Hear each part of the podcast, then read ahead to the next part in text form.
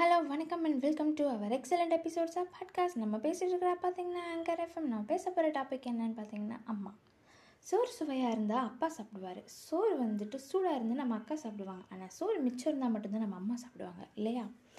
வெளியில் போயிட்டு வீட்டுக்கு வரக்கூடிய தன்னுடைய பிள்ளை நனைஞ்சு வந்துட்டானா ஏண்டா குடம் எடுத்துகிட்டு போக மாட்டேயா அப்படின்னு சொல்லி அப்பா கேட்பாரு. ஏண்டா ஓரத்தில் ஒதுங்கி நின்றுட்டு வரக்கூடாதான்னு அக்கா சொல்லுவாங்க.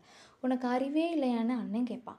தான் என்ன செய்வாங்கன்னு தெரியுமா? நனைஞ்ச தலையை தன்னோட முந்தானையால் துவட்டி இந்த பாலா போன மலை என்னோட பையன் வெளியில் போகும்போது தான் பையனுமா என்று மலையை திட்டுவார் வெளியில் போயிட்டு வீட்டுக்கு வரக்கூடிய ஆண் அவன் கொண்டு வரக்கூடிய கைப்பையை பார்ப்பவள் குழந்தை. ஆகா நம்ம அப்பனைக்கு சாப்பிட என்ன வாங்கிட்டு வந்திருக்காருன்னு சொல்லி பார்ப்பாங்க. இதுவே சட்டைப்பையை பார்ப்பவள் மனைவி. சம்பளம் வந்துருச்சா? குடும்பம் நடத்தணுமேன்னு பார்ப்பாங்க. இறைப்பையை பார்ப்பவள் மட்டுமே தாய். தேங்க்யூ